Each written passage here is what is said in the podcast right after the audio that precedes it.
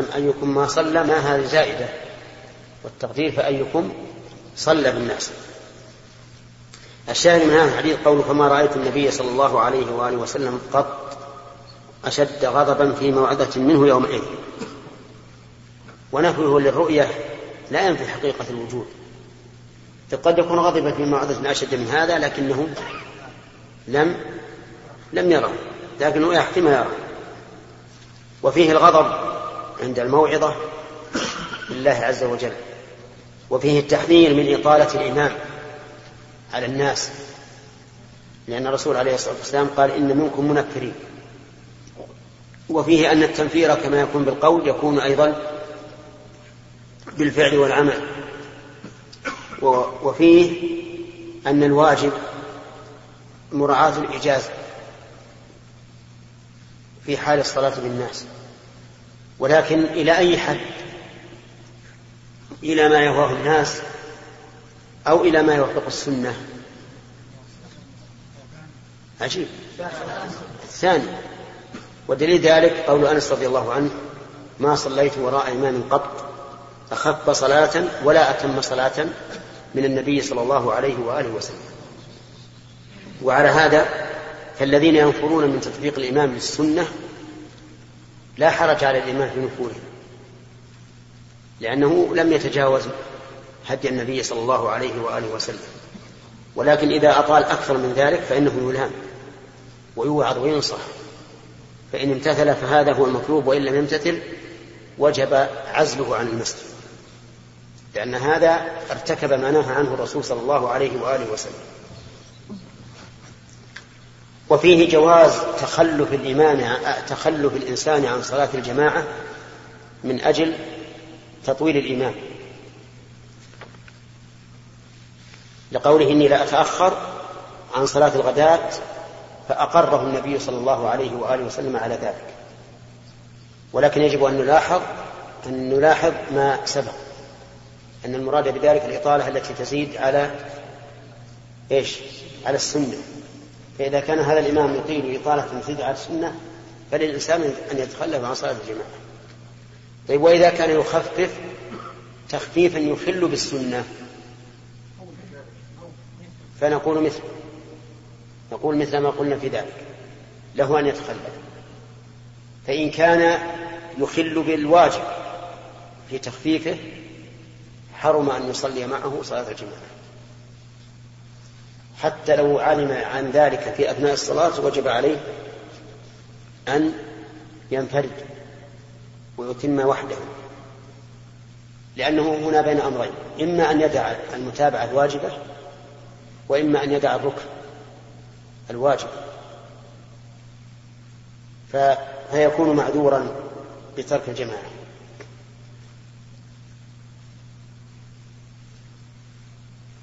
وفي قوله من أجل فلان مما يطيل بنا التكنية عن المعلوم سترا عليه.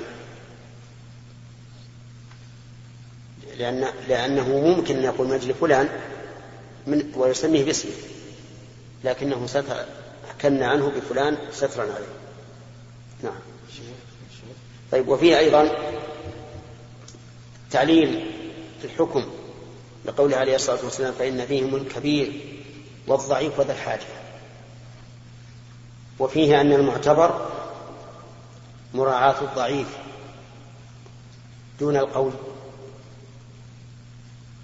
لكن كما قلنا أولا بما يوافق السنة.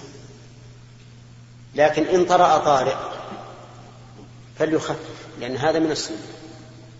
فليخفف عما هو معتاد لأن هذا من السنة. يعني لو سمع أن أحدا أغمي عليه مثلا أو أن أحدا أصابته أصابته سعلة شديدة أو ما أشبه ذلك فليخفف. لأن النبي صلى الله عليه وآله وسلم إذا سمع بكاء الصبي خفف لئلا تفتتن أمه. وفيه أيضا أنه لا حرج على الإنسان أن يخفف الصلاة للحاجة بقوله وذا الحاجة. ومن أجل ذلك خوف كفاية صلاة في السفر لأن الإنسان في الغالب يحتاج إلى السيف. نعم. يا شيخ هارون النبي صلى الله عليه وسلم إيش؟ قضى في هذا الحديث. نعم. النبي صلى الله عليه وسلم بين معاذ والرجل وهو غضبان أشد لا ما هو ما هو معاذ. هذا ليس معاذ في الروايات الاخرى يا شيخ. الأخرى في صلاه العشاء. نعم. هذا قضاء. المهم إنه غضب. غضب الرسول عليه الصلاة والسلام معصوم. معصوم من الخطأ. خاص أي نعم. خاص. على أنه قد يقال إن الغضب هذا ليس شديدا لكن هذا الرجل رآه غضب غضبا أشد ما ما رآه في في في غضب الموعظة نعم.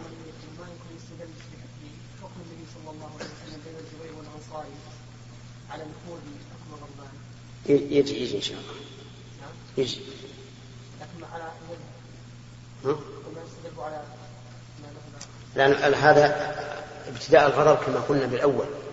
نحن تكلمنا عن الغضب إجمالا كقواعد. الغضب في ابتدائه هذا خفيف. لا لا ينبغي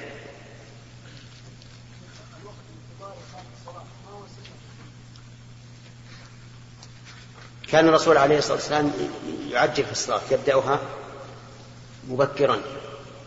لكنه مع ذلك يفعل السنن التي قبل الصلاة سنة الفجر وركعتين وسنة الظهر فهو يجعل بينهم حسب ما تقتضيه الحال.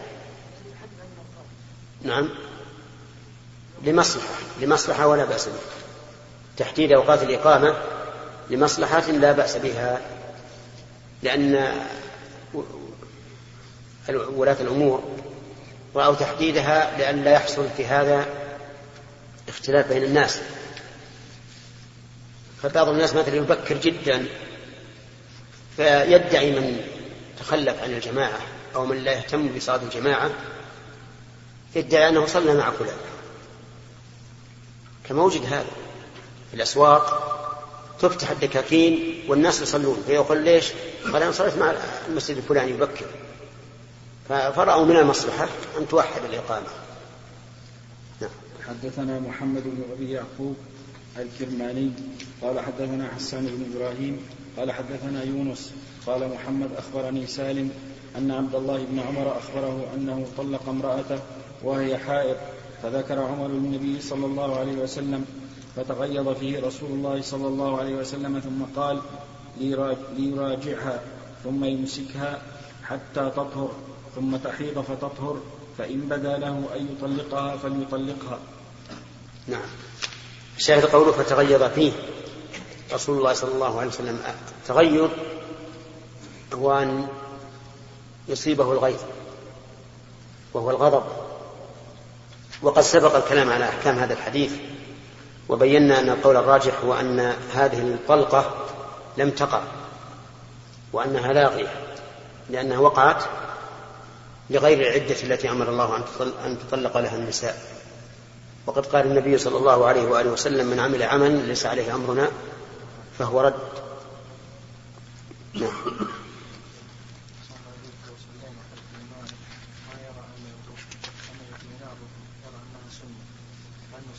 لا ما تصلي خلفه اصبر أصبر. لأن هذا يخل بصلاتك. إيه بس هو يخل بصلاتي كيف أتابعه؟ ولا أطمئن وأنا أرى أنها ركن. ها؟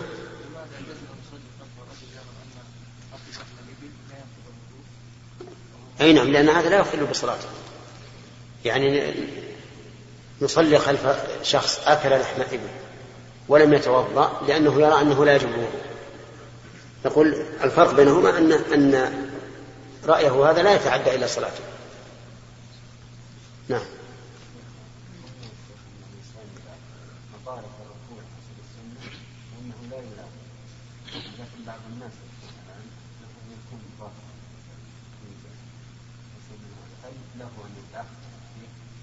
هل له إيش؟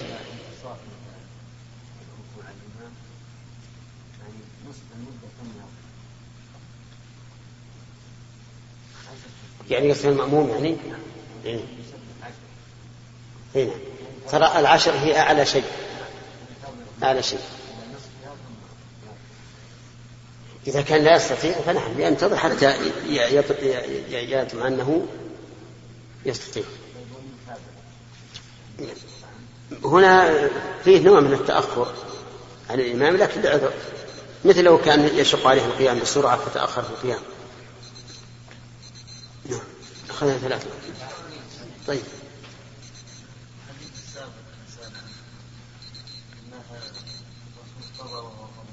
نعم. لا قوله قضى يعني أفتى وأخذ بقول هذا الرجل. ها؟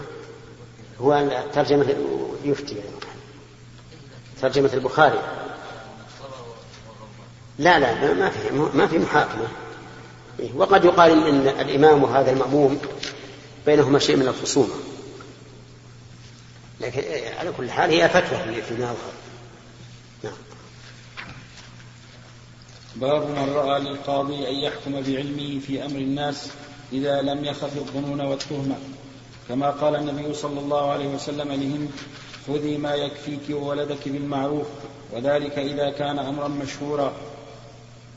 هذه مسألة فيها خلاف بين الفقهاء. هل يحكم القاضي بعلمه أو لا يحكم؟ فمن العلماء من قال يحكم بعلمه. لأن استناد حكمه إلى الشهود مثلا استناد إلى العلم الحاصل بهؤلاء الشهود أو الظن الغالب. فإذا كان هو نفسه يعلم فالحكم من باب أولى مثل أن يختصم إليه رجلان ادعى أحدهما على الآخر أنه أقرضه ألف درهم. والقاضي يعلم أنه صادق في دعواه ولم يكن عنده بينة. ففي هذه الحال لو مشينا الأمر على ما هو عليه لقلنا للمدعى عليه احلف أنه لم يقرضك وتبرد ذمته. لكن إذا كان القاضي يعلم أنه قد أقرضه فهل يحكم بعلمه أو لا يحكم؟ هذه المسألة. فمن العلماء من قال لا يحكم بعلمه. لأن النبي صلى الله عليه وآله وسلم قال إنما أقضي بنحو ما أسلم. فجعل القضاء مستندا إلى أمر محسوس.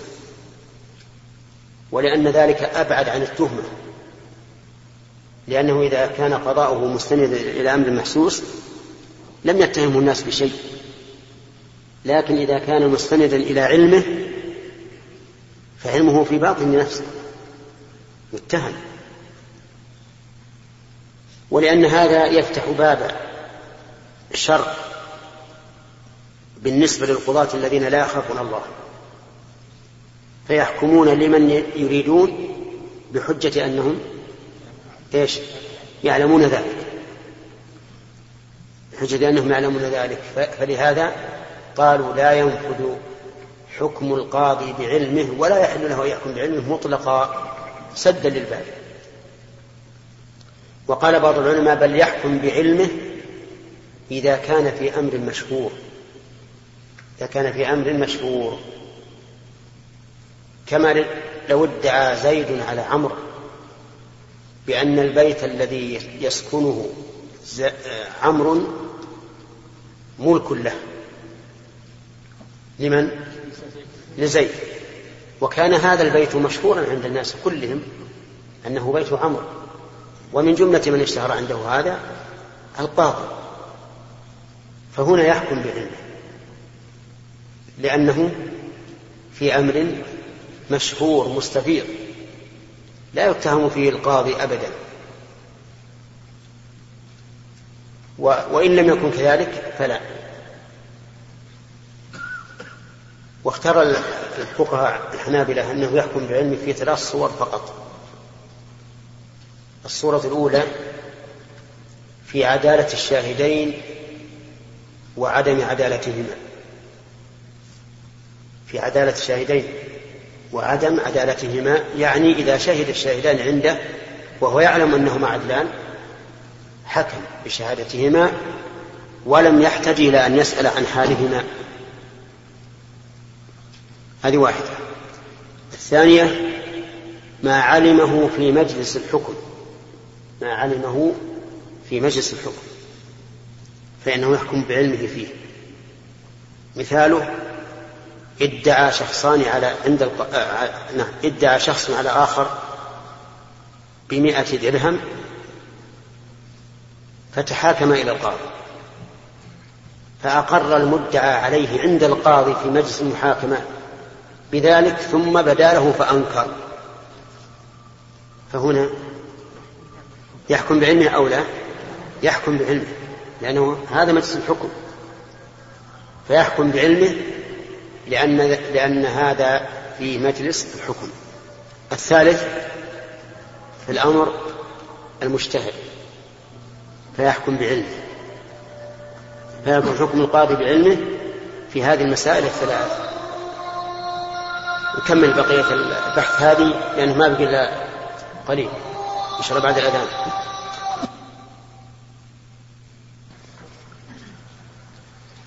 طيب إذا يحكم بعلمه في ثلاث حالات. حال الشهود. وما علمه في مجلس الحكم وما كان مشهورا. فإن قال قائل إذا كان يحكم الأمر. وكان مقتضى الحكومة أن يحكم بخلاف ما يعلم. أن يحكم بخلاف ما يعلم. مثل ادعى زيد على عمر بأنه أقرضه ألف درهم. ولم يكن للمدعي بينة. والقاضي يعلم أن المدعي صادق. فماذا يصنع؟ إن حكم بمقتضى ما بمقتضى طريق الحكم قال للمنكر احلف أنه لا شيء لك لا شيء له عندك فيحلف يضرب ولكن كيف يحكم ببراءته وهو يعلم أنه كاذب؟ قال العلماء في هذه الصورة يحيل المسألة إلى قاض آخر. ويكون هو شاهدا يحيلها إلى قاض آخر ويكون هو شاهدا. وإذا كان شاهدا مع قول المدعي حكم له به. حكم للمدعي بما ادعاه. لأن النبي صلى الله عليه وآله وسلم قضى بالشاهد واليمين. قضى بالشاهد واليمين وعلى هذا تبرأ ذمة القاضي ويصل الحق إلى مستحقه والله أعلم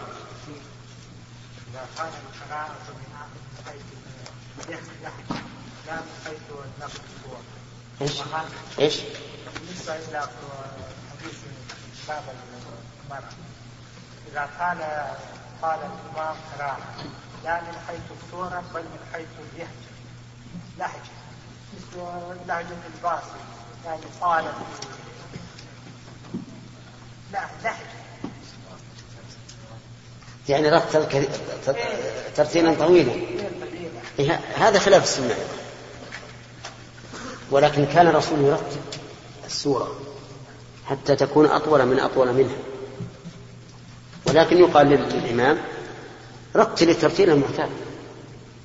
أما أن تمد ما يكون بست آه، حركات حتى يكون 12 حركة وما يكون مثل الحركات حتى يكون ستا. نعم. وما كان بغنة تغن عليه حتى كأنك يعني تطول. فهذا خلاف السنة. سمعت في سورة القاف من قال باسل يعني ينتهي بين حول ربع واحد قاف. لا لا لا. لا لا لا. لا سورة قاف. السورة كلها؟ ولا بس الحرف حرف قاف لا لا السورة كلها بربع ساعة إيه معقول هذا.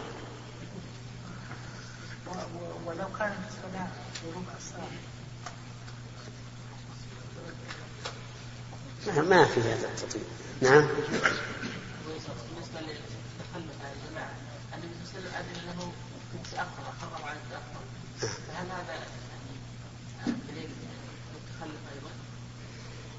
إي نعم لأنه ما قال واصلي مع آخر.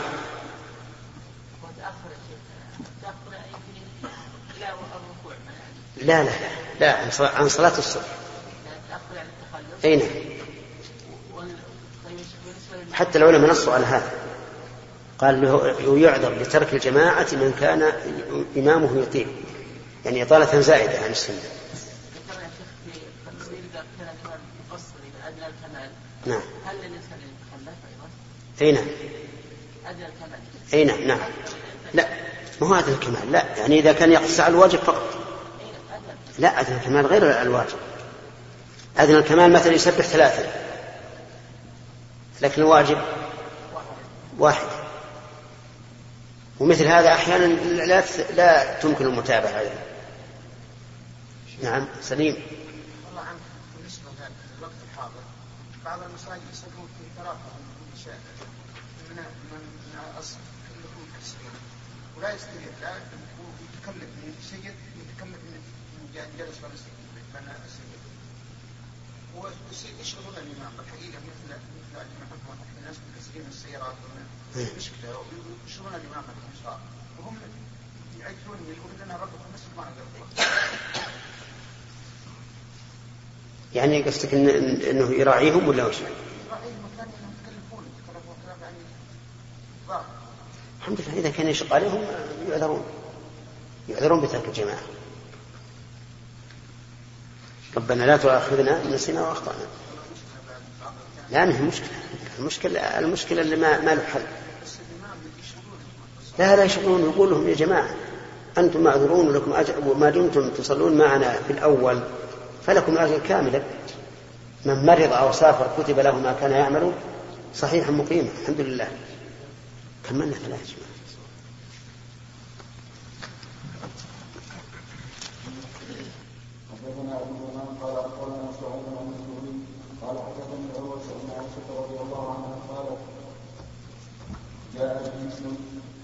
بسم الله الرحمن الرحيم يناقش فيما يحكم القاضي فيه بعلمه. خالد. نعم. قل. ما الذي يحكم فيه القاضي بعلمه؟ وهي كيف؟ إذا ما علم بمجلس العقد أي نعم. والشاهدان إذا علم الشاهدين عدالة الشاهدين طيب. الثالثة إذا كان الأمر إذا طيب. ماذا يصنع يا بندر إذا كان الأمر على خلاف ما علم نعم. وش وش يعمل؟ طيب يحكم بالبينة وهو يعلم أنها كاذبة؟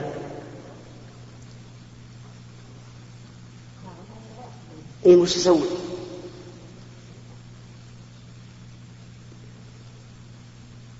أي نعم. ما ينفع. محمد. تمام. يحيل القضية إلى قاض آخر ويكون فيها شاهد نعم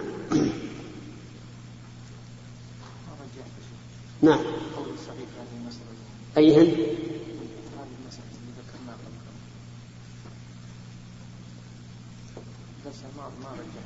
ما رجحتها هذا صحيح. لا يجوز أن يحكم بعلمها أبدا ولا يفتح الباب. طيب قول؟ حاكم وهو حكم وهو غضبان ثم أصاب ما رجحت القولين ولم ترجح. إيه. آه، المذهب يرون أنه إذا أصاب فإنه ينفذ. إذا قضى وهو غضبان فأصاب نفذ حكمه. لأن العلة التي من أجلها نهي عن قضاء في حال الغضب. قد زالت لأن إصابة الحق تدل على أنه قد تعقل المسألة وعرفها. وهذا أصح. نعم. حدثنا أبو اليمان قال أخبرنا شعيب عن مسعود قال حدثني عروه أن عائشة رضي الله عنها اشترط البخاري رحمه الله إذا لم يخف الظنون والتهمة.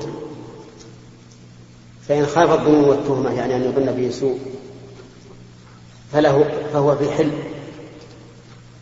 في حل أن لا يحكم. ولكن كما قلت لكم يحيل القضية إلى قاض آخر ويكون شاهدا واستدلاله بحديث هند. نعم. سيأتي إن شاء الله الكلام عليه. ذكره مسندا نعم. جاءت هند بنت عقبة بن ربيعة وقالت يا رسول الله والله ما كان على ظهر الأرض أهل خباء أحب إلي أن يذلوا من أهل خبائك وما أصبح اليوم على ظهر الأرض أهل خباء أحب إلي أن يعزوا من أهل خبائك ثم قال نعم إن أبا سفيان رجل مسيك مسيك مسيك رجل مسيك فهل علي من حرج أن أطعم؟ أم. نعم. أن أطعم من الذي له عيالنا. قال لها لا حرج لا حرج عليك أن تطعميه من معروف. هذا الحديث استدل به المؤلف على أن للقاضي أن يحكم بعلمه فيما إذا كان الأمر مشهور ولكن لا دلالة فيه. لا دلالة فيه من وجهين. الوجه الأول أن قضية هند من باب الاستفتاء وليست من باب الحكم. والدليل على هذا أن النبي صلى الله عليه وآله وسلم لم يطلب منها البينة ولم يحضر الخصم. ولو كان من باب الحكم لوجب أن يحضر الخصم وأن يطلب البينة من المدة فهو من باب الفتوى. وثانيا أن هذا ليس بالأمر المشهور لأن هذا من الأمور الباطلة. من الذي يدري الناس أن أبا سفيان لا ينفق على أهله؟ فليس في ذلك دليل على ما قال المؤلف رحمه الله. بعض العلماء استدل بهذا الحديث على أمر آخر في باب الحكم وهو أن يقضى على الغائب أن يقضى على الغائب. وهذا أيضا لا دلالة فيه لأن المسألة ليست ليست قضاء وحكما. ولهذا لم يطلب منها البينة ولم يحضر الخصم. فالمسألة من باب الاستفتاء وباب الاستفتاء أوسع من باب الحكم. لأن الاستفتاء خبر لا إلزام والحكم خبر وإلزام. بل نضيف إلى هذا الفتوى شهادة وخبر والحكم شهادة وخبر وإلزام. ولكن يقال إن العلة في منع الحاكم من القضاء بعلمه هو خوف التلاعب بالأحكام والتهم من أن يحكم القضاة الذين ليس عندهم دين ولا أمانة بحكم يدعون أن هذا مقتضى علمهم. فإذا كان الأمر مشهورا كما مثلنا بالدرس الماضي فإن هذه العلة تزول. وإذا زالت العلة زال, زال المعلول وإلا فالأصل أن القاضي إنما يحكم بما يسمع. كما قال النبي عليه الصلاة والسلام إنما أقضي بنحو ما أسمع. في حديث هند من الفوائد بيان أن القلوب بيد الله عز وجل. فقد مر عليها يوم ما على ظهر الأرض أهل خباء أحب أحب إليها من من أن يذلوا من أهل خباء الرسول عليه الصلاة والسلام. يعني تحب أن يلحق الله الذل بآل النبي صلى الله عليه وآله وسلم. ثم كان الأمر بعد الإيمان بإيش؟ بالعكس. بالعكس. وهذا نظير ما وقع لعمرو بن العاص رضي الله عنه. قبل أن يسلم كان يحب أن يتمكن من النبي صلى الله عليه وآله وسلم ليقضي عليه. يحب أن يتمكن منه. ولما أسلم كان لا يرفع طرفه إليه تعظيما له وحياء منه. سبحانه مقلب القلوب. ففي هذا دليل على أن القلوب بيد الله سبحانه وتعالى. نسأل الله أن يثبت قلوبنا وقلوبكم على طاعته.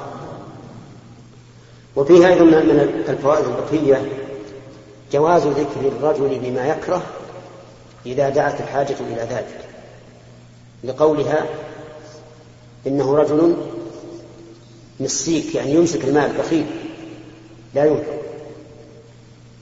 وفيها أيضا دليل على أنه يجوز لمن وجبت عليه النفقة على شخص أن يأخذ من ماله بغير علمه ما يكفيه لكن بالمعروف. بالمعروف. وفيه من الفوائد الاجتماعية. أن الرجل قد يكون شريكا في قومه مع البخل. ولما سأل النبي صلى الله عليه وسلم بني أظنهم بني عبد القيس قال من؟ سيدكم. قالوا سيدنا الجد ابن قيس إلا أنا نبخله. قال أي داء أدوأ من البخل فالبخل عيب عظيم في الرجال. ومع ذلك قد يكون الرجل سيدا في قومه وإن كان بخيلا كأبي سفيان. ومن فوائده أن للأم نوع ولاية على أولادها مع وجود أبيه. لأن النبي صلى الله عليه وآله وسلم فوض إليها. أن تأخذ من مال أبيه ما يكفيها ويكفي آه، أولادها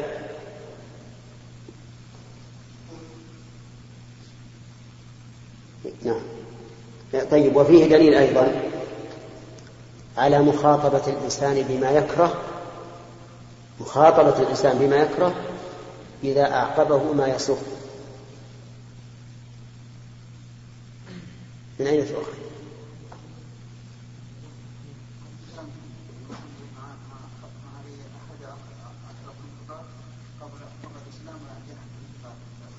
إيه نعم. صحيح. وهذا لا بأس به. لأن الحسنات يذهبن السيئات. لكن لو تقول له أنا بالعكس تقول كنت أحب عزك ولكني الآن أحب ذلك. ذلك فهذا لا يجوز. أن تخاطب أخاك بما يكره وبما يوجب العداوة والبغضاء. اللهم إلا لسبب شرعي كما لو كان مستقيما على السنة. ثم انحرف إلى البدعة. وقلت له كنت أحبك وأعظمك وأعزك وأجلك بالأمس لكن اليوم لا, لا, لا ليس لك من هذا نصيب. نعم.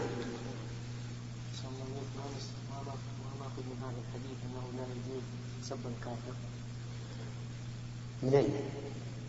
سفيان كان كافرا ثم أسلم لا هذا بعد الإسلام. ولكن قبل ما يسلم أبو سفيان. لا يجوز سب الكافر يعني لعل الله يهديه وكذا لا بس ما يؤخذ من هذا الحديث. وربما يكون في سبه خير. قد يكون في سبه خير وهو أنه إذا وصل إليه السب خجل. تراجع. نعم. الرسول صلى الله عليه وسلم حكم على المنافقين بعلم ولكن توقف حتى لا يقال ان لا هذه الحكم على المنافقين من باب الحسبة. ليس من باب الحكم بين اثنين من باب الحسبة. حاكم مثل ما يعزر الحاكم على ذنب فعله الفاعل. نعم.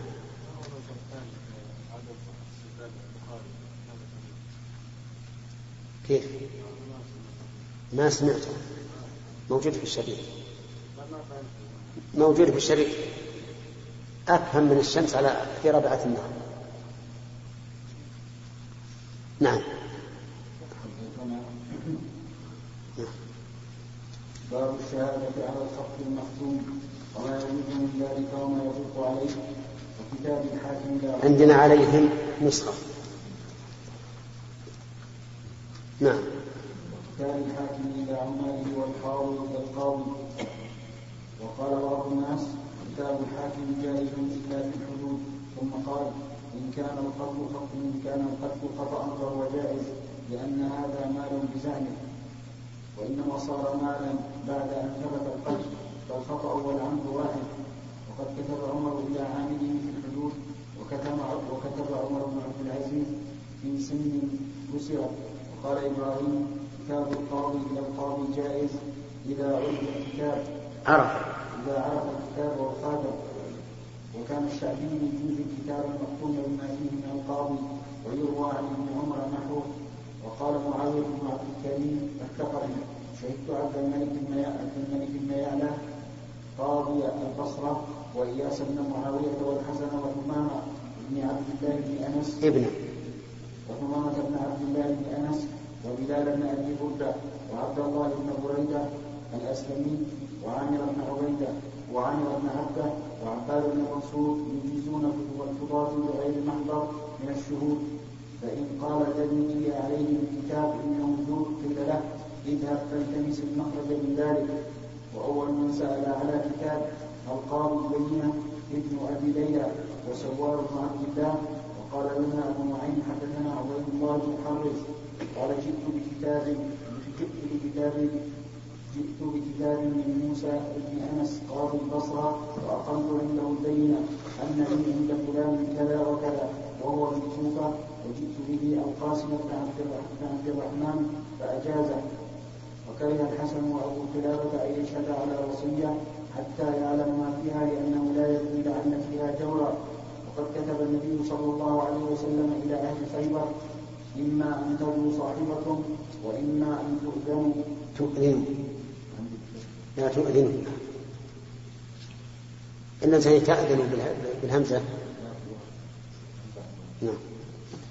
وإما أن تؤذنوا بحرب وقال الزهري في الشهادة على المرأة من الست إن عرفتها فاشهد وإلا تعرفها فلا تشهد. بسم الله الرحمن الرحيم. باب الكتاب باب الشهادة على الخط المختوم وكتاب القاضي إلى القاضي. هذه أيضا مسألة مهمة في القضاء. الشهادة على الخط المختوم وما يجوز من ذلك وما يضيق عليه. وكتاب الحاكم إلى عامل القاضي والقاضي إلى القاضي. الشهادة على الخط المختوم إذا عرف الإنسان الكتابة إذا عرف الإنسان الكتابة والختم فإنه يشهد عليه. وأما إذا لم يعرف الكتابة فلا يشهد. فلا يشهد.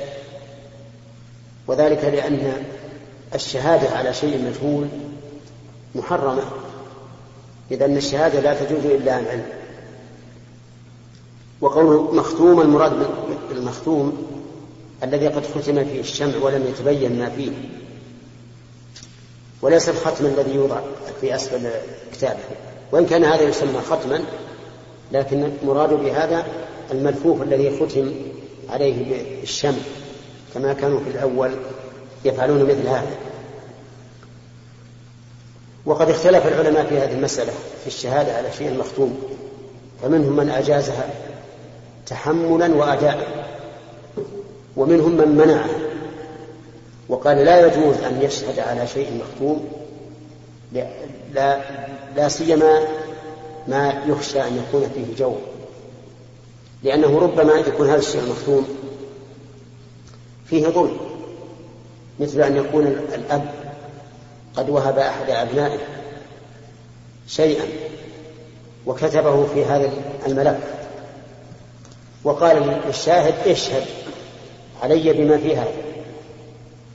ومعلوم أن الشهادة على جو لا تحل لقول الرسول عليه الصلاة والسلام لا أشهد على جو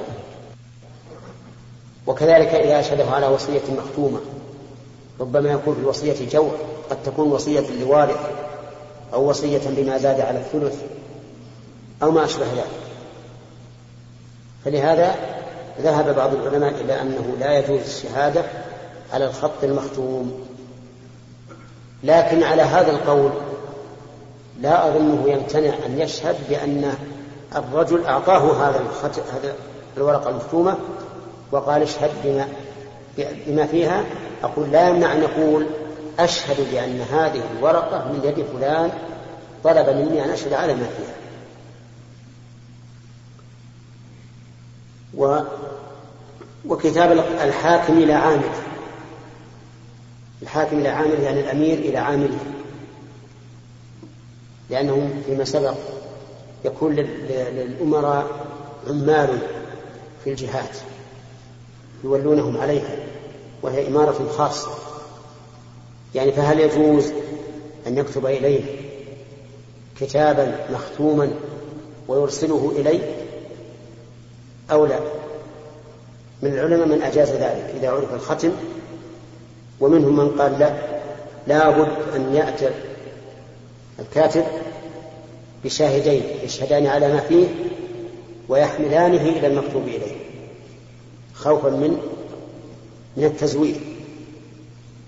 ومثل ذلك كتاب القاضي إلى القاضي. كتاب القاضي إلى القاضي أن يكتب القاضي في بلد إلى قاض آخر في بلد آخر. وكتابة القاضي إلى القاضي نوعان. انتبهوا لها. الأول أن يكتب له بما ثبت عنده ليحكم به القاضي المكتوب إليه. أن يكتب بما ثبت عنده ليحكم به القاضي المكتوب إليه. مثل أن يتخاصم الرجلان عند قاض من القضاة. ويأتي المدعي ببينة. فيكتب القاضي إلى القاضي الآخر أنه تحاكم عندي فلان وفلان وثبت عندي أن بالبينة أن المدعي صادق. فاحكم به. ثم يرسل الكتاب إلى القاضي فيحكم به القاضي المكتوب إليه وينفذه. هذه قال العلماء لا بأس أن تقع بين القاضيين ولو كان في بلد واحد لأن هذا كتابة بالإثبات لا بالحكم والثاني أن يكتب له بالحكم لينفذه. فيقول القاضي الكاتب تخاصم عندي فلان وفلان وأتى المدعي بالبينة فحكمت له بالحق. فنفذ. فيكتب فيصل الكتاب إلى القاضي الثاني فينفذ. هذا يقول لا بد أن يكون بينهما مسافة القصر.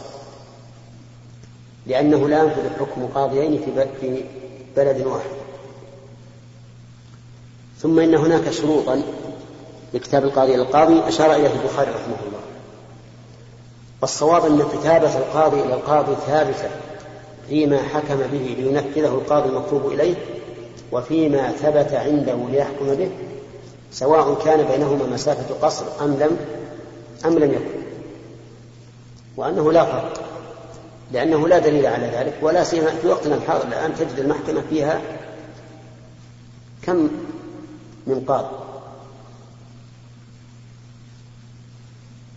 ثم اختلفوا كيف تؤدى هذه الرسالة المكتوبة؟ فالمذهب لا بد أن يأتي القاضي الكاتب بشاهدين ويقرأ عليهما ما كتب ثم يطويه أمامهما يغلف ويختم عليه ثم يقول اذهبا بالكتاب اذهبا بالكتاب إلى القاضي الفلاني فيأخذان الكتاب جميعا حتى يوصلاه إلى القاضي المكتوب إليه. والقول الثاني وهو الأصح أنه يكفي أن يعطي أن يكتب الكتاب الكاتب القاضي الكاتب الكتاب ويختمه ويسلمه إلى ثقة يوصله. وهذا هو الصحيح وهو الذي عليه العمل من عهد الرسول عليه الصلاة والسلام إلى اليوم. وفي عهدنا الآن اختلفت وسائل النقل فلا حاجة إلى أن يأخذه شخص يذهب به إلى القاضي المكتوب إليه يرسل إليه في في البريد ويصل يختم عليه بختم رسمي ويرسل بالبريد فيصل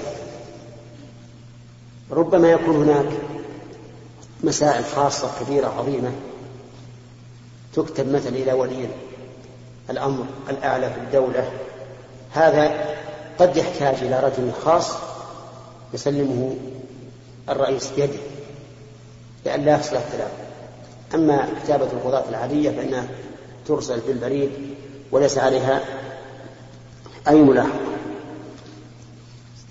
نعم قلنا ان كتاب القاضي والقاضي نوعان والثمن الثاني انه يحكم ثم يسره الثاني. نعم. القاضي الثاني أليس على رأس السلطة التشريعيه لا التنفيذيه؟ أصل في في عهد العلماء القاضي منفذ. القاضي هو الذي ينفذ. يقول يا فلان أعطي فلان حقه.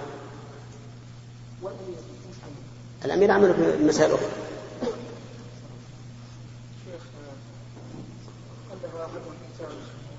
بعض الناس في دفع الوسواس وهذا الرجل الظاهر أنه متأثر بأحداث كثيرة وشكك في قول البخاري. قال بعض الناس يقول البخاري لا يقصد فيها هنا الامام حنيفة رحمه الله وإنما يقصد به الشافعي. واستدل على ذلك بأن البخاري عقد ذاك من الحاكم ترجمان واحد أو ترجمان. فقال الشافعي قال هذا القول فقصد به الشافعي. وأخذ يشنع على البخاري. هل كلامه صحيح مستقيم؟ الحق حق متبع ومسائل الاجتهاد لا يجوز فيها التشنيع خصوصا من العلماء الموثوقين الذي نعلم أو يغلب على الظن أنهم أرادوا الحق.